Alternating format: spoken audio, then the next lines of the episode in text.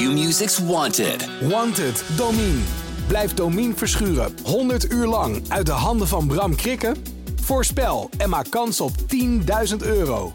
Volg het vanaf 13 mei bij Q-Music.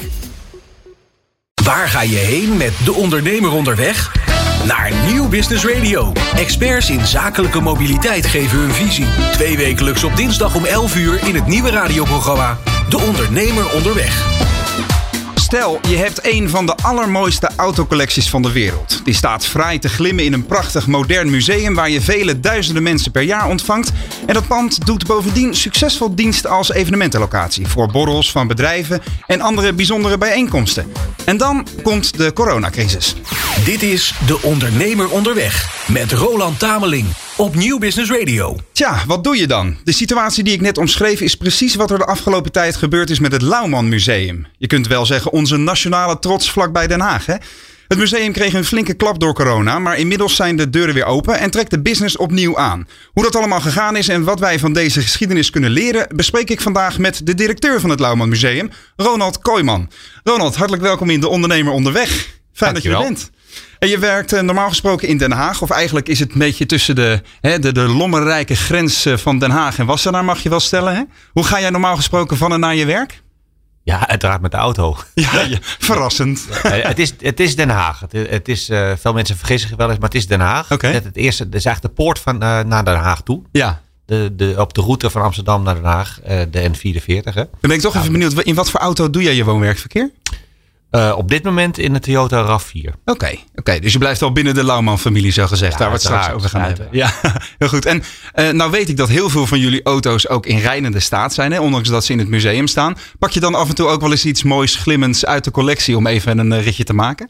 Uh, bij gelegenheden, als er evenementen zijn, ja. En met, met veel plezier natuurlijk ook. Ja. Maar voor dagelijks woon-werkverkeer een betrouwbare Toyota. Oké, okay. en heb je een favoriet uit de collectie?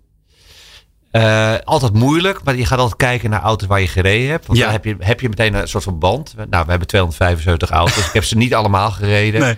Maar ik heb uh, een, een, BMW 328 uit 1936. Die heb ik vaak gereden. Dat is wel een hele fijne auto. Je krijgt dan een speciaal plekje in je hart, hè? Ja, maar hij kan er goed met het normale verkeer mee. Het is eigenlijk een raceauto uit die ja. tijd. En dat, en dat is leuk.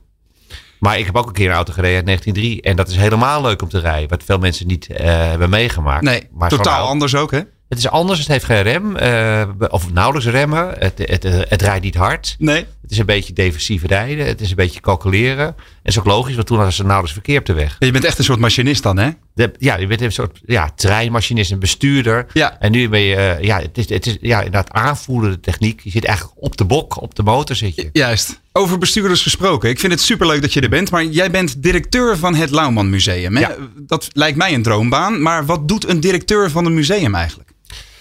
Nou, die geeft dagelijks leiding. Dat klinkt een beetje flauw. Dus, maar die moet alles in de gaten houden. Het personeel moet die, moet die aansturen. Mhm. Uh, uh, inkopen wat je zelf niet in huis hebt. Nou, dat zijn eigenlijk de gebruikelijke dingen van een, van een directeur. Promotie. Nou, dit hoort er ook een beetje bij. Dus. Ja, toch een beetje PR hè? Ja, PR, woordvoerder. Uh, inkoop van media. Maar in, misschien even om uit te leggen wat een museum doet. Je hebt, een museum is iets anders georganiseerd dan de meeste ondernemingen. Uh, een museum zoekt een soort van balans. Je hebt een, uh, een conservator, die is in elk museum erg belangrijk. Mm -hmm. Verantwoordelijk voor de, voor de collectie. Vaak de machtigste vrouw of man binnen een museum. En die heeft het liefst dat bijvoorbeeld in ons geval auto's in de kelder staan. Bepaalde temperatuur, in het donker. En dan blijft het behouden voor de toekomst. Mhm. Mm -hmm. Dat is de rol van de conservator. Ja. En dan heb je een, een zakelijk directeur. En die moet geld verdienen. Maar ze kunnen eigenlijk niet zonder elkaar. Die zakelijk directeur wil eigenlijk die auto's zoveel mogelijk voor het publiek openstellen. Zoveel mogelijk geld ermee verdienen. Ja. En dat is die rol. Dus het, en daar zit eigenlijk een conflict. En een algemeen directeur moet daar een balans in vinden. Want zonder geld kun je ook het behoud en beheer van auto's niet bekostigen. Okay. Dat is eigenlijk in elk museum hetzelfde. Dus jij probeert die twee belangen mooi bij elkaar te brengen? Ja, dat, dat is in de algemene zin van een museum. En in ons mm -hmm. geval is het nog een beetje anders. Uh, wij hebben niet echt een conservator. Dus dat is ook een deel van mijn taken. Ook dat is ook je achtergrond, ja. Uh, ja, maar ook wel een beetje van de heer Lauwman zelf, hè, de initiatiefnemer van het museum. Mm -hmm. Dus we doen dat samen. Uh, maar er moet ook geld binnenkomen. Ja, nou goed, de, dat is mijn rol. Juist. En wat is dan jullie belangrijkste bron van inkomsten? Wat is de kurk waar jullie op drijven? Uh, entreegelden, nog steeds. Toch wel? Ja, er wordt wel gezegd zakelijke bijeenkomsten. Je haalde het ook al aan. Mm -hmm. Met borrels, we doen congressen. We doen ongeveer 400 zakelijke bijeenkomsten per jaar. Even als referentiejaar 2019. Dan, hè? Ja, toen het nog goed ging. Toen Ja. het nog goed ging. Ja. Eh, een derde van de omzet komt uit zaalhuur. Oké. En twee derde komt grofweg uit, uh, uit entree-tickets dus. En zou je dan zeggen dat je meer ondernemer bent of meer bedrijfsleider? Uh, nou, ik denk uh, daar bedrijfsleider. Ja, wat is het verschil? Ondernemer is. Uh, nou, ik denk ondernemer, want het is een beetje hoe je, hoe je doet, hoe je Ja. het invult. Nou, laat ik het En- anders stellen. Uh, hoe zorg jij dan dat, die, dat het museum zo goed mogelijk draait?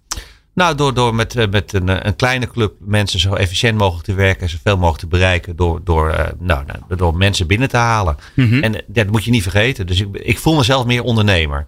En als je kijkt naar de museale wereld, de culturele wereld, eh, of de museumwereld, Ja, ja. dan is het echt van collectie is heilig. Collectie is, dat is hier bij ons ook. Maar je kan het een niet loszien van het ander. En cultureel ondernemerschap wordt veel over gesproken. En wij doen het echt. Wij doen het echt. Ja, je zegt een kleine club. Hoe klein is die club? Wij werken uh, met 13 uh, uh, vaste krachten. Ja. Dat is 11,4 FTE's, als ik het goed zeg. En 80 vrijwilligers. Ja, dat is toch best een behoorlijke, behoorlijke club waar jij voor staat dus. Ja, maar als je kijkt in de, in de museumwereld, is dat een hele kleine uh, organisatie relatief. Want Ja. wij hebben 160.000 bezoekers per jaar. Dus we zijn zeker geen klein museum. Uh, als je naar, naar wat, dat is wat graadmeter altijd, hè, hoeveel bezoekers je hebt. Ja, Klopt niet helemaal. Want, maar het is één op één ook niet te, te vergelijken met elkaar, denk ik. Uh, hoe bedoel je één op één? Uh, Nou ja, in de zin van uh, je kunt het niet vergelijken met het Rijksmuseum, om maar eens wat te stellen. Nee, dat, dat pak je met een wel een van de mooiste musea natuurlijk in Nederland, of het belangrijkste musea. Mhm. Maar waar je, wat, wat wel belangrijk is, die, de bezoeksaantallen zijn belangrijk. Ja. Veel musea zijn ook afhankelijk voor een groot deel van subsidies. En die bezoekersaantallen is er wel bepalend ook voor de, voor de hoogte van subsidies. Want okay. zeggen, ja, moet je kijken, ik doe voldoen aan de behoefte. Ja, Ik heb zoveel bezoekers, dus er is echt wel ja, belangstelling voor onze collectie en on, ons erfgoed. ja. Maar bij ons is de bezoekersaantallen in zoverre belangrijk. De omzet is eigenlijk belangrijker. Ik, ik heb liever, uh, bij ons kost een kaartje uh, vol tarief 16 euro. Mhm. Met 160.000 bezoekers. Ik heb liever uh, dat dan 200.000 bezoekers met een 3 euro vol tarief. Precies.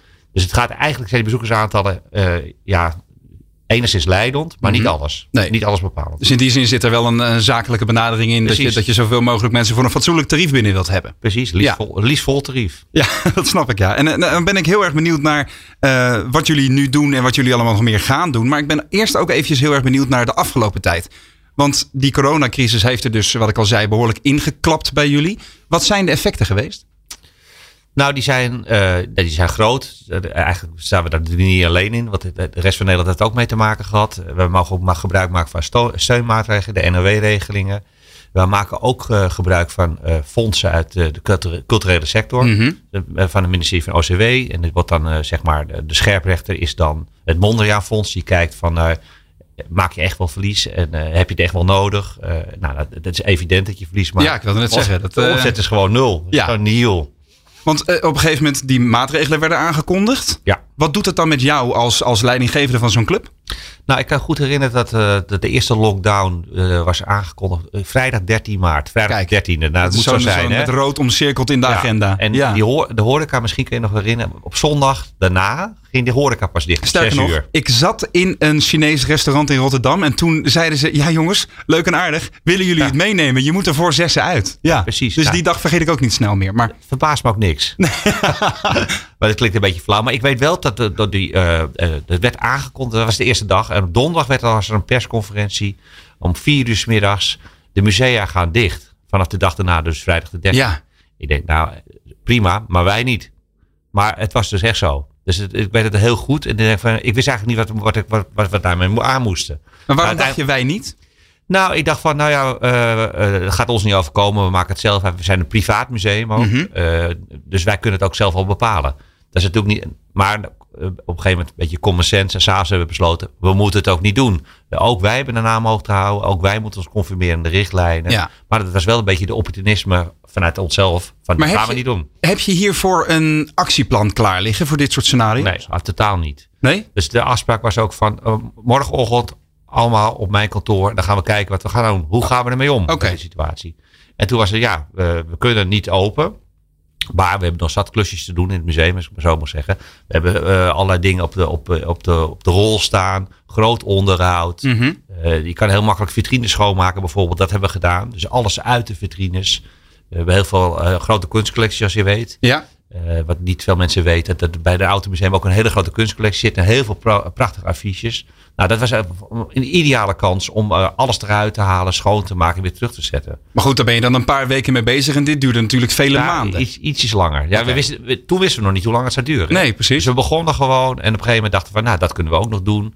We hebben ook een vliegtuig uh, in een van de hallen hangen. Mm -hmm. Dan moet je de hoogwerk van naar binnen uh, rijden. Dan moet er een halve collectie opzij geschoven worden. Dat doe je ook niet als er bezoekers nee. binnen zijn. En toen we wisten dat we er langere tijd uh, zouden sluiten, of niet Ja. open zouden zijn voor het publiek, was het eigenlijk de ideale kans om dat te doen.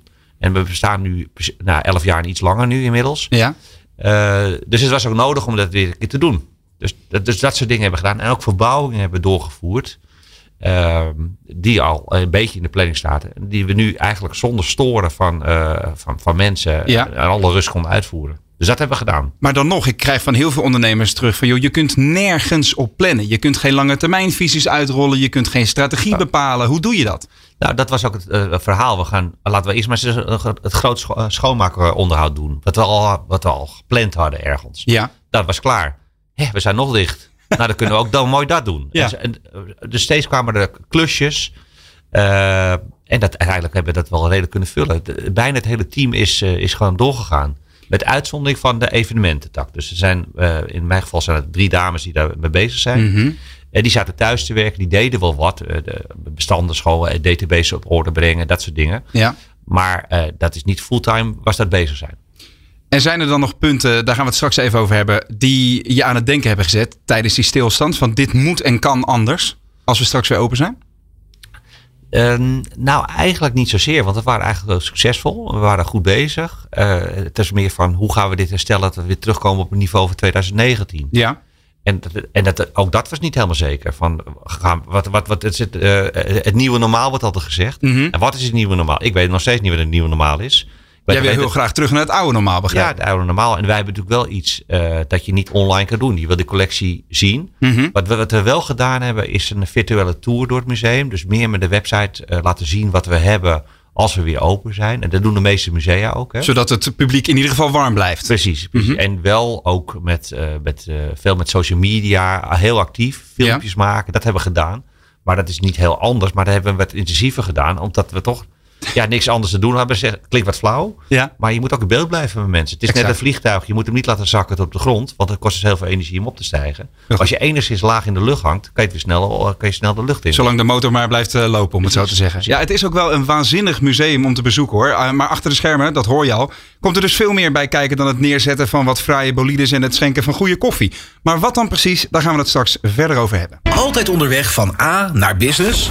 Experts geven hun visie over zakelijke mobiliteit in het nieuwe De Ondernemer Onderweg. Twee wekelijks op dinsdag om 11 uur met Roland Tameling. Ja, vandaag praat ik in De Ondernemer Onderweg met Ronald Kooijman, de directeur van het Lauwman Museum in Den Haag. Uh, Ronald, we bespraken net al even dat jouw functie veel meer is dan uh, het zijn van gastheer en autogek. Hè? Want je bent verantwoordelijk voor de bedrijfsvoering van het museum, Annex Congrescentrum.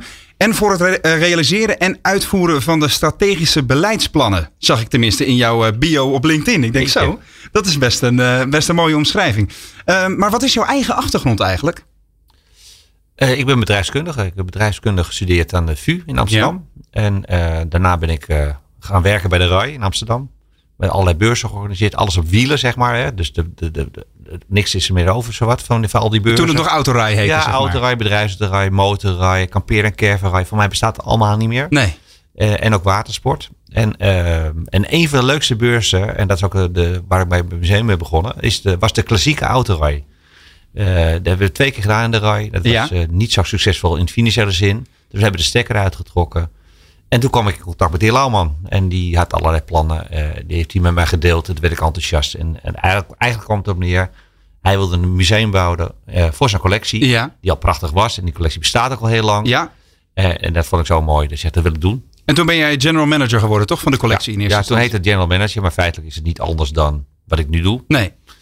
Maar wat je net zegt over die, die, um, die evenementen, dat borrelt meteen een vraag op in mijn systeem. Mhm, Mm-hmm. Waarom hebben wij geen uh, groot nationaal autofeest bij het Langman Museum elk jaar? Begrijp ik ook niet. Nee. Maar uh, zonder gein, is dat iets nou, wat, wat, wat, je zou willen? Dat, dat zou ik best willen. Ik zeg, ik zeg heel flauw, we hebben wel de Automotive, Automotive Innovation Award bijvoorbeeld. Dus ja. Wat wij vooral doen als eh, congrescentrum, wij faciliteren. Wij organiseren niet zelf. Mhm. Dus wij doen niet de content. Eh, natuurlijk eh, zoeken mensen wel ons op als het eh, aansluiting heeft met auto's. Maar Mhm. dat kan ook heel anders zijn. Dat kan ook over financiële dienstverlening zijn. Dus heel veel dienstverleners die eigenlijk geen product hebben laten zien. Die komen naar ons om een boodschap te vertellen. En de, en de, de klanten worden verleid ook met een bezoek aan het museum. Want je zit dan inderdaad meteen in een mooie ambiance natuurlijk. Maar waarom heb je ervoor gekozen om niet zelf die organisatie te doen dan? Is makkelijker. Ja, Het, klinkt heel flauw, maar het is makkelijker. En natuurlijk kunnen wij eh, helpen met de, met, de, met de invulling van de content. Mhm. Want eh, hoe dan ook is de, is de geschiedenis van de automobiel, wat wij vertellen met onze collectie, vanaf het begin van boerenwagen tot Formule 1 auto van een paar jaar geleden, Ja, is altijd eh, een onderdeel van het programma van een klant die onze ruimte huurt. En dat kan zijn heel simpel door een bezoek aan het museum of een deel van het museum. Mhm. Liefst een deel, want dan komen ze weer terug. en, eh, maar ook een, een rondleiding kan het zijn. Maar dat kan ook een inleiding zijn. Ik doe vaak presentaties ook over onze collectie. ja. Eh, ah, ja, dat, dat, dat doen we. En dan maak je ook enthousiast. En het leuke is van die congres, het vult elkaar ook aan. Want eh, bij veel congressen, eh, heel veel dames zeggen van ik heb niks met auto's. Maar die hebben de auto van nu, een moderne auto, Ja. als beeld. Maar de geschiedenis van de automobiel is razend interessant. En als je daar dan over vertelt, zeg nou dit had ik niet verwacht. Ik vind het zo leuk, ik kom terug. Het is in zekere zin zelfs de geschiedenis van de maatschappij die je voorbij ziet komen. Feitelijk wel, Ja. dat eh, de maatschappij verandert. Ja, En de- de- als je dat vertelt, en, eh, dan, dan gaan de ogen open. En zeggen, ja, maar dit is interessant. Ik moet terugkomen. precies. Dus, Met vrouwen, of man en kinderen in dit geval dan. dus die ja. mensen worden dan verleid door het congres. Ja, En die komen terug als losse bezoekers, zou ik zo maar zeggen. Maar andersom ook. Mensen die bezoek komen, die zeggen... hé, hey, wat leuk, ik kan hier ook iets organiseren voor mijn bedrijf. Mhm. Dus het zijn een beetje communicerende vaten. En wat zijn dan jouw doelen met het museum? Het doel is om, om het verhaal te delen. De collectie in stand te houden. Dat is eigenlijk het allerbelangrijkste. Raison de van het museum. De collectie in stand houden. Dus dat is ons doel. Mhm. En, eh, en het verhaal te vertellen wat interessant is voor, voor iedereen. Nou, dat, dat is ons doel. Dat is ons hoofddoel. Ja, En de continuïteit ook waarborgen door entreegelden te krijgen. Om, om te kunnen doorstaan terwijl we over 200 jaar nog steeds bestaan. en hoe heb je je doelen dan eh, eh, eh, zogezegd in de praktijk gebracht tot op heden? Nou, door, het mooie is, we zijn onderdeel van een sterke financiële groep. Dus er was ook geen, geen haast. De Lauwman groep? De Lauwman groep, precies. Er was ook geen haast. Wel zo om het zorgvuldig te doen. En dat doen we ook. En we zitten nu op 160.000 bezoekers. Ja, Ik denk dat het plafond uiteindelijk ligt rond de 185.000. Oké. Eh, en eh, dat is mijn doel om daar naartoe te groeien. En dat als een soort stabiele, ja, kritische massa te, te houden. en hoe doe je dat dan zorgvuldig? Nou, dat- door te bouwen, niet overhaast. Je kan een, eh, een hele dure col- collectie inhuren, invliegen en presenteren als tentoonstelling. Mhm. Maar dat is dan heel erg ad hoc. Maar het is gewoon, de mensen moeten meer bewust. Niet iedereen kent het Lauwman Museum nog steeds. We Nee. zijn wel het nummer 25 ongeveer in Nederland. En Mhm. top 10 van Nederland qua waardering op TripAdvisor. Dus we doen het eigenlijk heel goed. En eh, dat is een soort olievlek wat uitdijt. En dat is eigenlijk veel stabieler als je zo langzaam die olievlek steeds groter wordt. En langzaam die bezoekers krijgt. Dan heel vluchtig iets scoren met een, ik noem maar wat, de, de Max Verstappen collectie bij wijze van Ja, ja, ja. Zou het wel leuk vinden. Maar het moet, het moet gewoon groeien. Dus je speelt niet zozeer in op de, op de hele korte actualiteit, maar je zorgt inderdaad dat je het grote, langer verhaal vertelt. Ja, precies. Dat is het belangrijkste. En de, natuurlijk helpen de, eh de, de altijd voor herhaalbezoek. Dat Ja. is belangrijk. Ja, Of, of iemand te verleiden die nooit geweest is. Ja, maar dit moet ik zien. Dit is echt een buitenkant. En die ziet ook de vaste collectie. Mhm. Nou, een heel mooi voorbeeld. We hebben de glazen koets ooit gehad. ja, Eh, ik probeer altijd ook te kijken naar, kunnen we nieuwe doelgroep aanspreken? De glazen koets was eigenlijk de belangrijkste koets van de Koninklijke Stallen. ja. Zat hoger in de pikorde dan de gouden koets. 46 jaar niet eh, gepresenteerd. Na Ja. 7 jaar restauratie voor het eerst gepresenteerd aan het Nederlands publiek. Mhm. En er waren heel veel wat oudere dames ook. Veel meer dan gebruikelijk in het museum. Dat was hartstikke leuk. Eh, die zijn natuurlijk fan van het Koninklijk Huis. Die kwamen kijken. Ja. En we kregen ook een artikel, wat is heel mooi borduurwerk in die glazen koets. En dan kregen we een artikel in het blad Handwerken. Als Ja. Lauwman Museum. Nou, Ja. dat vind ik mooi. Dus er komt weer een klein, grote, een klein groepje precies. erbij. Wat normaal nooit naar, een, naar het Automobielmuseum was geweest. Die komt ook bij ons nu. ja. Dat is precies wat ik wil. Eigenlijk groeien naar die 185.000 mensen. Dus je gaat heel subtiel bekijken hoe je zoveel mogelijk facetten van jullie museum onder zoveel mogelijk eh, groepen onder de aandacht kunt brengen. Ja, precies. Als dat kan, hè. Ja. Want dingen komen ook met, zeg, met de tentoonstelling. Die komen voorbij. Mhm. Dus het is, het is meer uit je netwerk krijg je ideeën. Eh, Zandvoort is eh, nu voor het eerst dit jaar. Ja. We hadden vorig jaar toen we dicht waren, hadden we eigenlijk een tentoonstelling gepland van Formule 1 auto's die op Zandvoort hadden gereden. Dat was de actualiteit. Ja. En dat zit natuurlijk wel misschien in je hardcore eh, doelgroep. Ja, Eh, en de glazen koers kwam voorbij omdat het 200 jaar koninkrijk was. juist. Dus, dus ja, inspelen op de actualiteit. En toch kijken ook eh, of die groep van, van, van mensen die naar het museum kunnen komen, of die steeds iets groter kan worden. Mhm. En je gaf net al aan, jullie zijn een onderdeel van een hele grote familie. De Lauman Groep, eh, onder andere importeur van Toyota en Lexus. Ja. Hele grote dealer holding zit erachter. Eh jullie doen nog veel meer zakelijke eh, dingen, ook op eh, mobiliteitsgebied. Hè? Hoe is het voor jullie om, ehm, om ten eerste onderdeel te zijn van zo'n grote familie? En hoe past dat Lauman Museum daarin? Nou, het, het is heel prettig omdat je niet bang hoeft te zijn dat je sluit in, de, in deze coronacrisis. Los even van de steun die we ook van de overheid krijgen. Omdat je vooral die financiële achtervang hebt. Precies. En de groep maakt ook gebruik van onze faciliteiten. Dus binnen de landbouwgroep worden ook natuurlijk veel meetings georganiseerd. Of de Jaris Cross was uh, recentelijk nog gepresenteerd. Nieuw model Een nieuw Toyota. model Ja. van Toyota. En die werd dan gepresenteerd in het Lauwman Museum. En voor consumenten komen er dus ook naar het Lauwman Museum. Dus Lauwman als groep is dus feitelijk ook een sponsor. Ja, ja. Eh, en dat, dat is één, dat is, dat is fijn. Ehm dan heb ik even je vraag kwijt. Nou, in de zin van hoe jullie Ja, dat- passen binnen die groep. Ja, de, wij, wij vullen aan op de groep, want Lauwman is natuurlijk een merknaam ook. Ja, ja. En vroeger was Lauwman als naam nog niet zo bekend. Het Lauwman Museum was er wel. Maar als importeur Lauwman en Pekier werd eigenlijk nooit gecommuniceerd. Er werd altijd gecommuniceerd Toyota. Ja, En nu wordt Lauwman ook wel bekender. En nou, wij vullen daar prima op aan. Ja, want het, het is wel grappig. De vorige, zeg maar, het, de voorganger stond bekend als het Nationaal Automobielmuseum. Hè? Maar jullie hebben dus ja. heel specifiek nu bewust gekozen voor de naam Lauman Museum. Ja, e- even teruggaand hoe dat gegaan is. Want Ja. eh, we, inderdaad heten we voorheen eh Nationaal Automobielmuseum. De collectie is gestart in 1934. Eh, de, de, de firma Lauman en Paki, nog steeds bestaand dus. Ja. Bijna 100 jaar dus inmiddels. Hè. Eh, begon met Dodge. Ja. Dodge automobielen. Nou, die werden, werden eh, nou, gedistributeerd. Dus werden ingekocht en uitgevent. Het is niet zoals het nu gaat. Hè. Mhm. Ingekocht op het moment dat er een, een orde tegenover staat. Nou, toen werd het gewoon echt uitgevent. Eh een hele belangrijke Dodge, een van de eerste Dodges eh, uit 1914. eh, die, die had allerlei accessoires, was echt een publiekstrekker.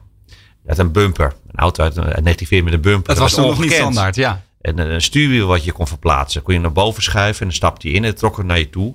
En dan kon je rijden. Nu de normaalste zaak van de wereld, maar toen... Maar toen echt iets heel bijzonders. Ja. Die auto werd neergezet in de showroom. Trok meer publiek. Die auto is gelukkig nog steeds in de collectie. Soms kwam een klant met een inruiler. ja. Dus zo is die collectie gegroeid. Met inruilers dus. Mhm. En die eerste Dodge en inruilers. Daarna is er een grote collectie overgenomen in, in 1968. Dat was het Nationaal Automobiel Ja. van de heer Riemer. Dus bij de IVA in Driebergen. De directeur, eigenaar was Geert Riemer. Ja. Die collectie is toegevoegd aan de collectie van Laumer, die behoorlijk uitgedijd was. Hè, behoorlijk omvang had al. Mhm. Ging samen en onder de noemer Nationaal Automobielmuseum gingen voor het eerst open in 1969 in Leidschendam. ja, En wij hebben voor, daarna ging het naar 1980 naar Raamsdorffeer. precies. En nu zijn we voor het eerst los van de, van de Lauman groep. En eh, hebben we ook gekozen voor de naam Lauman Museum. Juist. En ehm, eh, jullie zijn nog even teruggaand naar de Lauman Groep, opgericht in 1923 officieel. Hè? Dat Ja. was dan echt het startpunt van de onderneming. En wat ik wel mooi vond op jullie website van de Lauman Groep staat. We zijn klein begonnen, maar groot geworden door ondernemerschap en lef. Dan vind ik ten eerste wel even, ben ik even benieuwd, waar blijkt dat uit in jouw ogen? Als jij eh, als, als interne medewerker naar jullie organisatie kijkt. En tweede deel van de vraag, hoe breng jij dat zelf in de praktijk? Nou, dat je lef hebt. eh, Dat je museum begint überhaupt, dan heb je wel redelijk lef. Hoe bedoel je? Nou, als je uit, uit ondernemerschap of uit, uit eh, economische eh, motieven moet je nooit een museum Je beginnen. kunt beter auto's verkopen, zullen we maar zeggen. Ik denk het, ja, of het nu is, dat weet ik ook niet. Maar ja, ook, dat, natuurlijk. Het is meer Ja. mobiliteit wat je- we verkopen nu. Dat is steeds breder. Mhm. Maar als je een, onder- een museum moet je niet beginnen. Eh, dat- is, dat is, niet, dat is niet handig. Dus dat is, dat is lef. Ja, wie begint, er zijn niet zoveel grotere private musea in Nederland. Dus daar blijkt dat wel uit. Eh, wat er ook uit blijkt over de, de ondernemerschap en lef en een familiebedrijf, is dat de familie ook echt betrokken is. Dus niet een stille aandeelhouder. Mhm. De familie is echt actief. waar merk je dat aan dan in de praktijk? Nou, door, door zelfs al aanwezig te zijn en door mee te kijken. En ook gewoon op, ook in, de, in de operationele zin. Van Ja. waarom is dat? Waarom is dat? Het is bij wijze van spreken, het is niet helemaal schoon. Mhm. Bij ons is het altijd brandschoon, maar soms toch ook een keertje niet. Want iemand kan ook een propje laten vallen. Precies. Dus in zover gaat dat. Dus eh, het ondernemerschap, het kijken naar waarom staat er zoveel personeel eh, in het restaurant als, Ja. als, het, als het rustig is. ah, precies. Nou, de- en dat, eigenlijk is dat leuk. Het houdt je scherp. ja, Eh, ja, en, het- en het, dat, dat heeft wel iets. Het is niet op de achtergrond een stille veenoot en, en achteraf vraagt de cijfers. En wat is het rendement erop? Juist, ja. En wat heb jij van, die, van de familie Lauwman geleerd dan? Nou, dit, dit ook wel, de, de lef. Eh, bij, eh, het is ook klein. De groep is groot. Ja. Maar het museum eh, met ondernemerschap is klein. En ik kom uit een grote organisatie, de RAI. Nou, daar was ik me alleen maar aan het overleggen. Ik, en als mijn telefoon was, bel je de telefoondienst. Als het computerstuk was, bel je de, de, de ICT. Ja. Maar hier doe je alles. En als een lampje vervangen wordt, dan doen we dat ook Dan zelf. sta je zelf op de ladder, zeg maar. Als het moet wel. Mhm. Als niemand anders het doet, doe ik het. En waar blijkt jouw lef uit dan, als we dat nog een keertje kunnen benoemen? Nou, de lef om het te beginnen. Want het was een idee eh, van de familie om dit te doen. We willen die collectie behouden voor het nageslacht. Ja. Dat is een goede plek. We zaten op een industrieterrein in Raamsesfeer. Dat is niet representatief. Nu zitten we naast Huis ten Bosch, naast de koningin. Dat is toch wel Opstand. opstand. Het was toen de toenmalige koningin Beatrix. Ja. Nu is de, de- de Willem-Alexander en Maxima natuurlijk. Dus dat is mooi. Eh, we zijn een avontuur aangegaan wat niemand had verwacht dat het zou lukken. We zijn vijf jaar bezig geweest met het, met het verkrijgen van de vergunning om te mogen bouwen. De, de, de belachelijkheid troef. Het was een verwaarloosd terrein. Maar dat zie je wel, het ondernemerschap en de vasthoudendheid om door te gaan. En, door, Mhm. en ook de middelen waren er ook. Dat is natuurlijk ook belangrijk. Ja, En toen hebben we drie jaar gebouwd en nu zijn we, hebben we het gerealiseerd. En het gaat eigenlijk beter dan we ooit bedacht hebben. kan je nagaan. Nou, het is ook wel echt een, eh, een, een, een museum dat absoluut het bezoeken waard is. Ik ben er zelf al een tijdje niet meer geweest, mede de- de- vanwege corona natuurlijk. Eh, maar aangezien dit de laatste aflevering is van de ondernemer onderweg voor de zomerstop, wil ik straks nog wel even van je horen waarom we nu allemaal een ritje naar Den Haag moeten maken hè, in de vakantie. Maar eerst rollen we onze zakenauto eventjes de brug op bij de experts van Bosch Car Service. Altijd onderweg van A naar business? Experts geven hun visie over zakelijke mobiliteit in het nieuwe De Ondernemer Onderweg. Twee wekelijks op dinsdag om 11 uur met Roland Tameling. Elke aflevering van De Ondernemer Onderweg praat ik met Michiel Vrijters van Bosch Car Service. Michiel, fijn dat je er weer bent. Jij zorgt als conceptmanager van jullie formule de hele tijd ervoor dat de dienstverlening van Bosch Car Service zo goed mogelijk past bij de huidige tijd. Zeg ik dat goed? Ja, dat zeg je absoluut goed. Wat heeft de huidige tijd nodig dan? Nou, er zijn natuurlijk een aantal trends eh, op dit moment. Private lease is een eh, belangrijk item. Er zijn veel eh, consumenten die daar echt interesse in hebben en behoefte aan hebben. Ja. Dus dat private lease product kunnen wij leveren. Dus dat maakt dan niet uit welk merk of welk type. Mhm. We hebben een private lease aanbod voor nou ja, elke, elke wens of elke, elk voertuig, elk model. Dat maakt niet uit. En Daarnaast, eh, elektrisch rijden is natuurlijk een, een trend die er op dit moment is.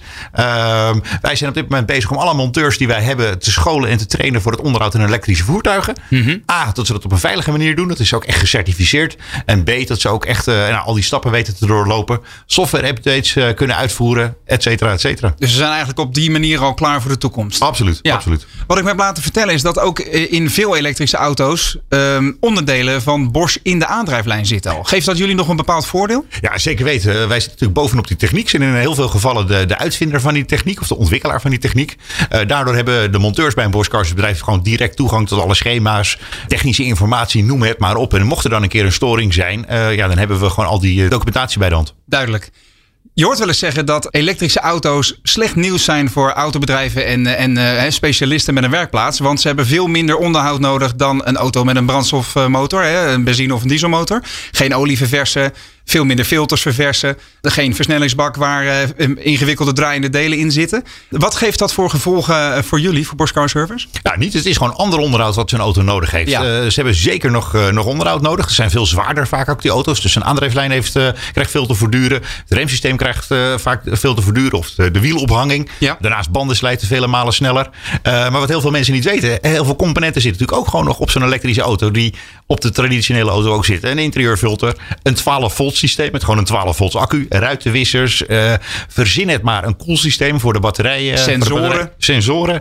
Eh, dus ja, het onderhoud eh, verandert, maar is zeker nog nodig. Ja, ja, precies. Dus in die zin voldoende continuïteit voor de komende jaren in jullie werkplaatsen. Zeker, zeker. Ja, en dan kan ik me voorstellen dat er bij ondernemers nou, best wel wat argwaan leeft. Je hoort het ook wel over de inzet van elektrische auto's. Hoe goed zijn ze inzetbaar voor de dagelijkse praktijk, maar ook hoe goed zijn ze na een aantal jaren.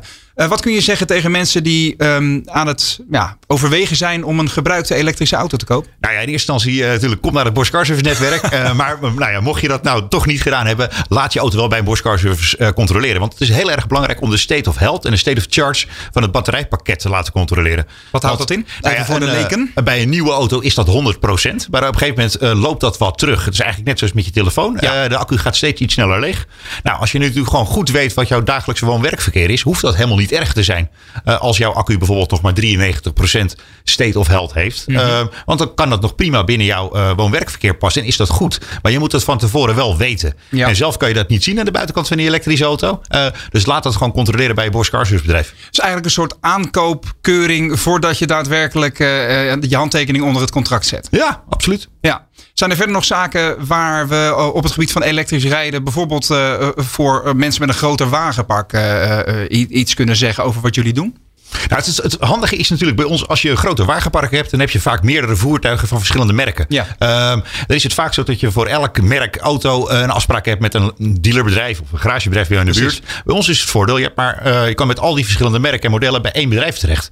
Uh, dat is denk ik gewoon verschrikkelijk makkelijk. Eén aanspreekpunt voor het beheer van jouw complete wagenpark. Ja, en nog één knuppel in het hoenderok. Even advocaat van de duivel. Ik weet dat er, nou ja, zeker hè, elektrische auto's zijn relatief nieuw.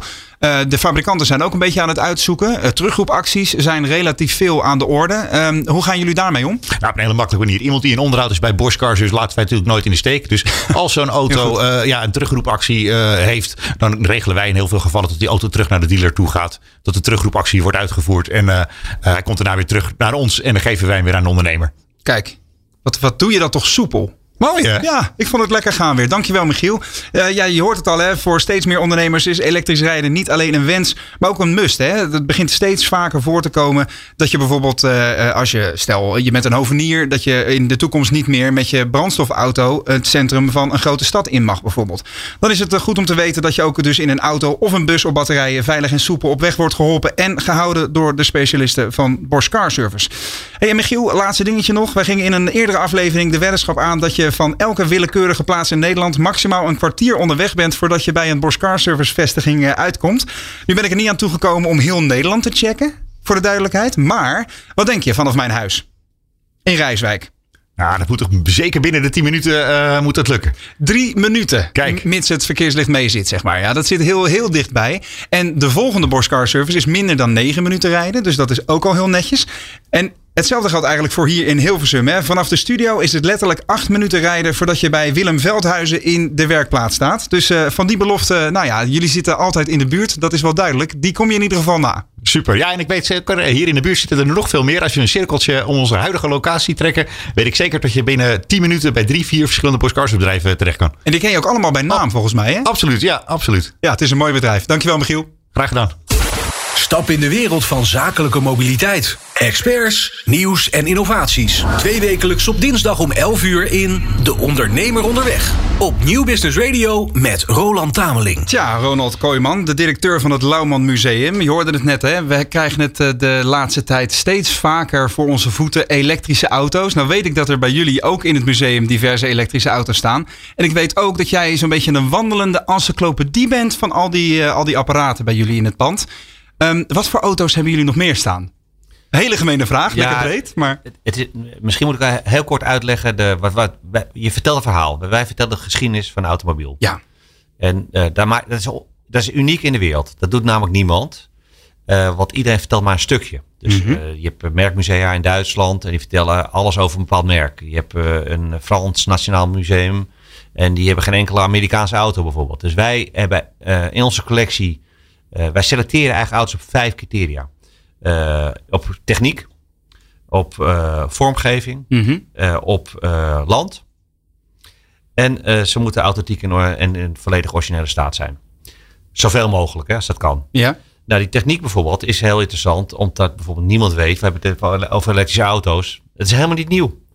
En in 1900 in, in de, de steden in Amerika, voor nieuw verkochte auto's, 30% was elektrisch al.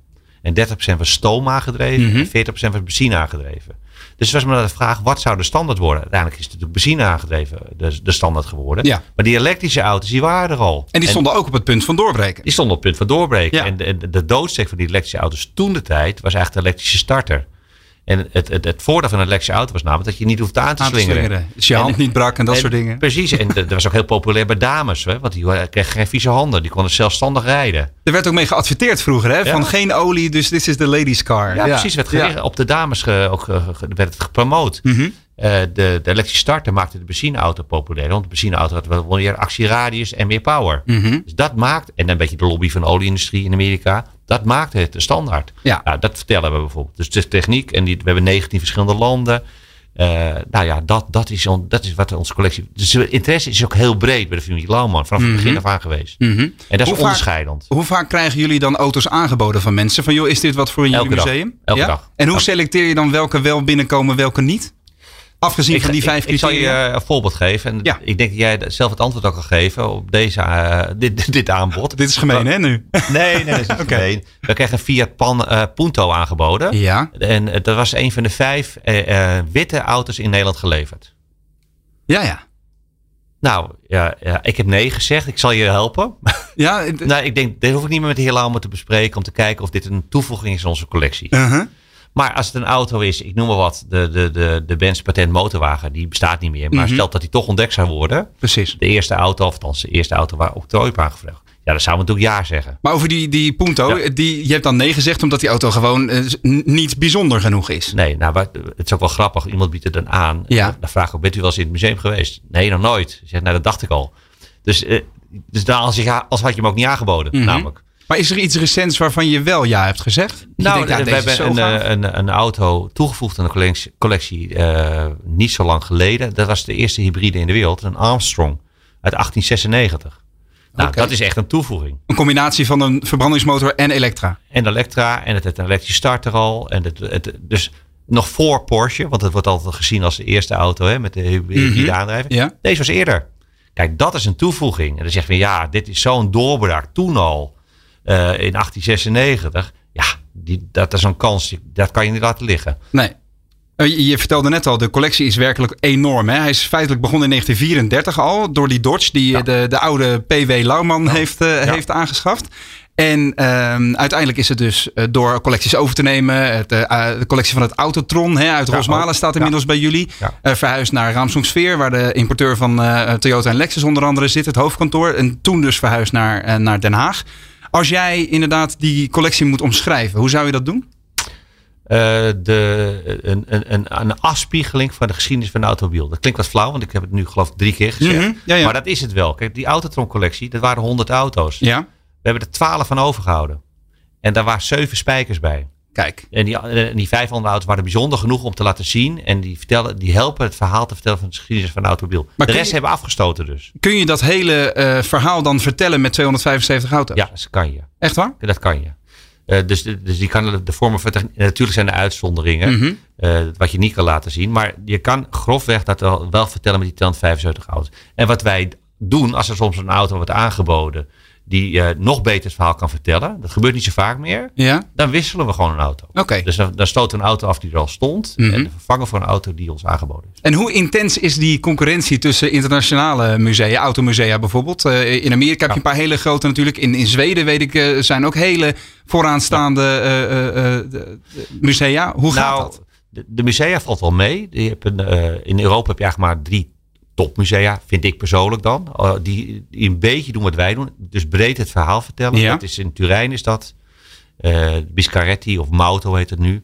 Eh Melouse, dus het staat ook bekend als een beetje het Bugatti Museum. Mhm. Maar dat is nou bijvoorbeeld een museum wat geen enkele auto uit Amerika heeft. Dus die zijn altijd toch wel een beetje op een eigen land Ja, gericht. precies. Ja. Dat doen wij anders. Nou, dat vind ik een prachtige collectie. En in Duitsland vind ik persoonlijk het Mercedes Museum mooi. Mhm. Het vertelt het verhaal van Mercedes, wat ook razend interessant is. Maar het is wel gericht op, eh, op bepaalde merken. Mercedes, Benz en Daimler. ja. Dus het is ook heel beperkt, maar niet de breedte die wij vertellen. Dus En wij, ga je- onze collectie staat echt op, op top van de wereld. Dus de top drie, denk ik, van, van, van collecties. Juist om, vanwege die diversiteit. Ja, en er zijn hele mooie collecties, maar altijd op een stukje uit de geschiedenis. En Mhm. onze collectie is ook openbaar toegankelijk voor het publiek. En niet alle collecties zijn dat. Precies. Je gaf net al aan, het is belangrijk om mensen te blijven trekken met die wisselende exposities. Ehm, hoe bepaal je die exposities? Uh, door, uh, door de actualiteit te volgen, door te, te, te, kijken. Ik ben niet zo van de, van de jubilea. In dit geval, we doen nu 75 jaar Wegenwacht, dat is een uitzondering. Ik zal ja. er wel iets over vertellen. Ja. Maar, maar uh, de actualiteit bijvoorbeeld Zandvoort, nou, daar, kunnen we daar wat mee? En kunnen we het realiseren? En ook heel veel ideeën, die stranden. Of nee, dat lukt niet, doodspoor. Mm -hmm. Maar je, je, je, je niet op één paard. Dus, dus zo, zo doen we het uit je netwerk en, en, en schakelen. Schakelen. Ja, schakelen. Het is, het is inspelen op de actualiteit. Soms komt komen er dingen voorbij. Ja. Je vindt, nou, dat is een kans. Die mogen, we niet laten liggen. En waarom heb je dan nu bijvoorbeeld uh, ja gezegd tegen die expositie over 75 jaar Wegenwacht? Want ik kan me zo voorstellen, jullie centrale hal staat vol met wat Wegenwachtauto's en wat Prularia. Even, dat, Ja. dat, dat klinkt negatief, maar ik bedoel het Ja, het uiteraard. is wel redelijk negatief. Eh, ja. Ik bedoel het uiteraard opbouwend, zo snap je. Eh, maar hoe, ehm, hoe bepaal je dan wel dat daar, een, eh, dat daar een expositie van komt? Nou, de Wegenwacht hadden we een jaar tegen gezegd, eh, anderhalf jaar geleden. Die, die kwamen toevallig bij ons. Ze zeggen, willen Mhm. jullie dat, wil je dat faciliteren? Nou, dat willen we graag. En dat eigenlijk, eigenlijk wat, wat kwam bij elkaar? De Wegenwacht heeft positief imago. Heeft 4 miljoen leden. Ja. Die maken gebruik van de Wegenwacht. Heeft een enorm bereik. eh, ook qua communicatie. Ik denk, Dat, dat is best handig. Ja. Het was in het voorjaar gepland. Tot 15 april bestond de Wegenwacht 75 jaar. Mhm. In de zomer had ik een andere tentoonstelling gepland. Maar ik kreeg de bruiklijnen ook niet eh, eh, op orde. Want een half jaar geleden hoef je niemand te vragen om een auto uit te lenen. Vanwege COVID. Ja. En dus de, de oplossing was deze tentoonstelling door te schuiven naar de zomer. En dat voelt ook heel erg goed. Want juli, augustus zijn sowieso de drukke maanden.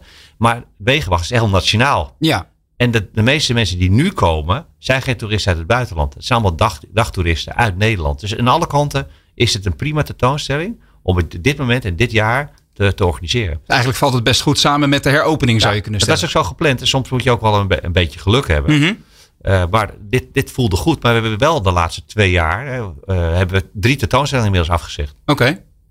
En over die heropening gesproken. Wat merken jullie van de effecten sinds zeg maar, de, de, de restricties weer zijn opgeheven dat we weer naar musea mogen? Wat merken jullie? Ja, v- 5 juni gingen we weer open voor het eerst. Toen Ja. waren de mondkapjes nog verplicht. Je moest reserveren.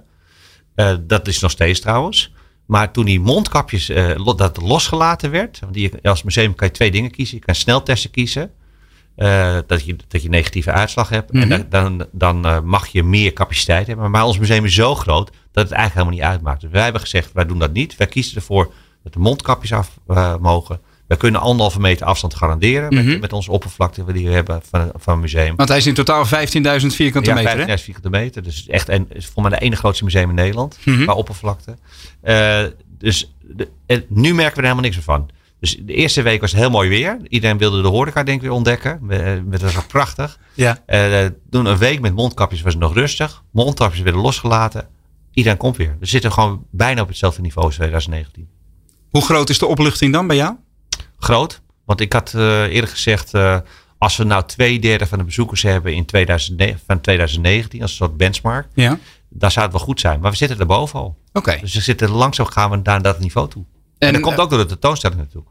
Ja, is dat zo? Je, merk je dan dat, dat mensen daardoor heel erg getriggerd worden? Ja, de, ja, tuurlijk. Want nogmaals, het herhaalbezoek. Mensen zitten te popelen om iets te doen. Mhm. Dus dat komt mooi samen. En, en, en het, en het, het is een interessant verhaal van de Wegenwacht. En eh, ik dacht, iedereen Wegenwacht, die helpen je. Maar de- hoe dat ontstaan is in 1946, dat is razend interessant. Het oude omgebouwde legermotoren hè, in Ja, eerste er instantie. zeven, eh, ze begonnen met eh, eh, de- zeven zijspannen die ze van het Canadese leger hadden gekocht. Ja. En die hebben ze geel gemaakt. En daarna kochten ze Harleys. Nou, dat was een beetje een verplichte winkel neer, zou maar zeggen. Want je had de Marshall-hulp. Dus ze Mhm. moesten Amerikaanse motorfietsen kopen. En toen kwamen de BSA's en uiteindelijk de bestel eend. Dat Ja. Iets meer comfortabel was voor de oudere wegenwachters in de winter vooral. Heel goed. Nou, dit bedoel ik dus. Hè. Je kunt eindeloos met jou praten over de geschiedenis. Ik vind dat heerlijk, ja. Hey, en wanneer denk je is alles weer bij het oude? Nou, ik moet heel eerlijk zeggen, het gaat sneller dan ik dacht. Ja. Eh, als je los kijkt naar de, naar de bezoekers kijkt, die waar we, op welk niveau we zitten. Mhm. De aanvraag voor het einde van het jaar, die trekken aan. Als in die andere 30% wat je vertelde, Ja, de, de ja. zakelijke eh, eh, De zakelijke markt gaat goed. Eh, Ik moet wel zeggen, de internationale congressen die wij ook faciliteren, Mhm. dat blijft achter. En dat is ook logisch, want die, die willen nog geen risico lopen. En mensen Nee. gaan nog niet reizen. Maar de nationale markt, eh, dat gaat best goed. Oké. En laten we nog eens even terugzoomen eh in op die collectie. Zijn er nou nog auto's die je mist? Ja. Waarvan je zegt, ah, die wil ik hebben. Ja, maar ga ik je niet vertellen. Waarom niet? Uh, omdat wij soms weten waar ze zitten. Uh, soms komen ze voorbij. Ah, maar, je wil je onderhandelingspositie niet opgeven, Precies. Nee, maar soms weet je het ook niet. Kijk, die, uh, ik zeg, we vertellen de geschiedenis van de automobiel. Ja, ja. Maar ondertussen is ook een Aston Martin DB5 van James Bond toegevoegd. Al jaren geleden. Ja. Dat is niet een belangrijke auto voor de geschiedenis van de automobiel. Maar het is natuurlijk wel een hele mooie auto om een groot publiek aan te spreken. Ja. Hetzelfde geldt voor de auto's van, van Elvis, om maar eens wat te noemen. Bijvoorbeeld. En mhm. dat zijn natuurlijk uh, ja, krenten uit de pappers of, of, of, of zijsprongetjes als je wil. Uh, dus als dat voorbij komt, dan willen, als de auto van Max Verstappen uit uh, Barcelona zou voorbij zou komen, de eerste zouden, zouden we best willen toevoegen. Oké, ja, ja, ja. Hij is nog niet voorbij gekomen. Heel goed. Dus we moeten eigenlijk Christian Horner van de Red Bull even bellen van... joh, mogen we dat ding in Nederland neerzetten? Als jij dat kan bewerkstelligen... Gaan we regelen. hey, en uh, als je dan nu ziet hè, in de automotive, überhaupt de, de mobiliteitswereld... zie je een hoop, uh, een hoop ontwikkelingen. razendsnel, in een soort stroomversnelling raken we nu, letterlijk.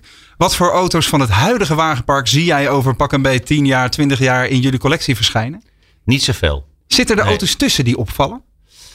Um, nee, ik, ik denk dat wij, wij houden zoals het is. We, de, de, de, zeg maar tot en met. Uh, nou, ik denk, ik noem net de auto van Max Verstappen, is een toegevoegde waarde. Meer om degene die hem gereden heeft.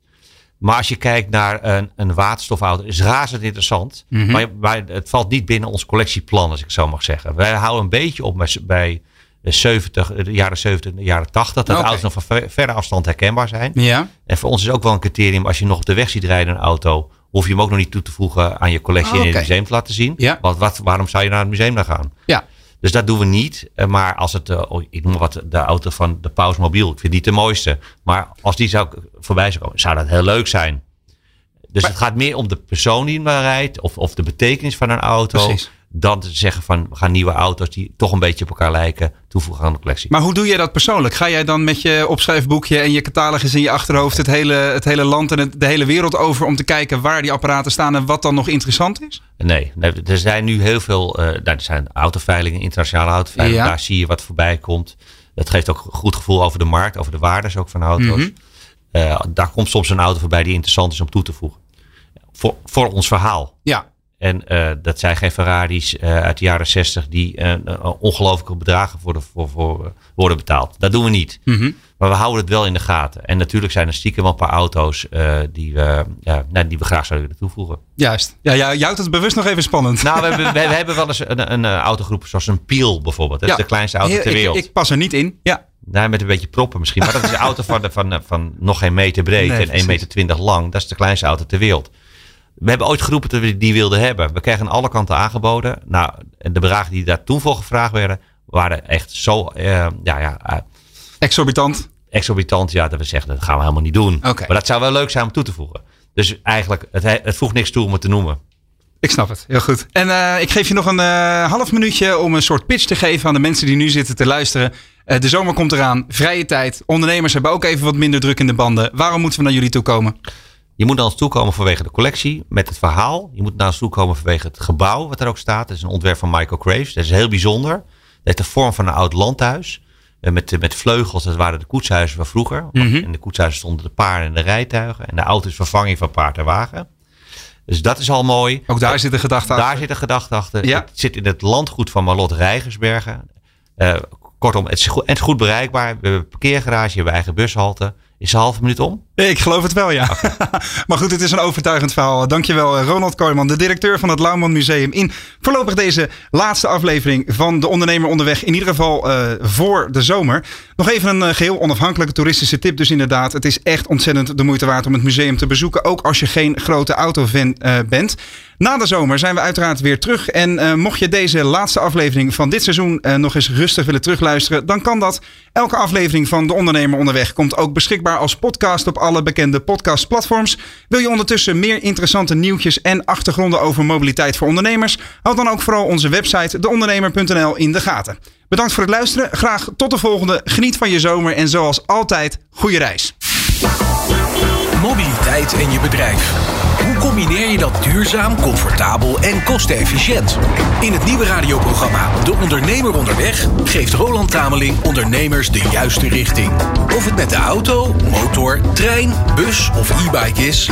In elke aflevering geven experts hun visie over ondernemen, mobiliteit en alle innovaties die daarbij horen. En Bas van Putten presenteert van achter welk stuur dan ook zijn radiocolumn. Stem twee wekelijks op dinsdag om 11 uur af op Nieuw Business Radio voor De Ondernemer Onderweg. Dit programma is terug te beluisteren via newbusinessradio.nl of via podcastkanalen als Spotify, Duke of Apple Podcasts.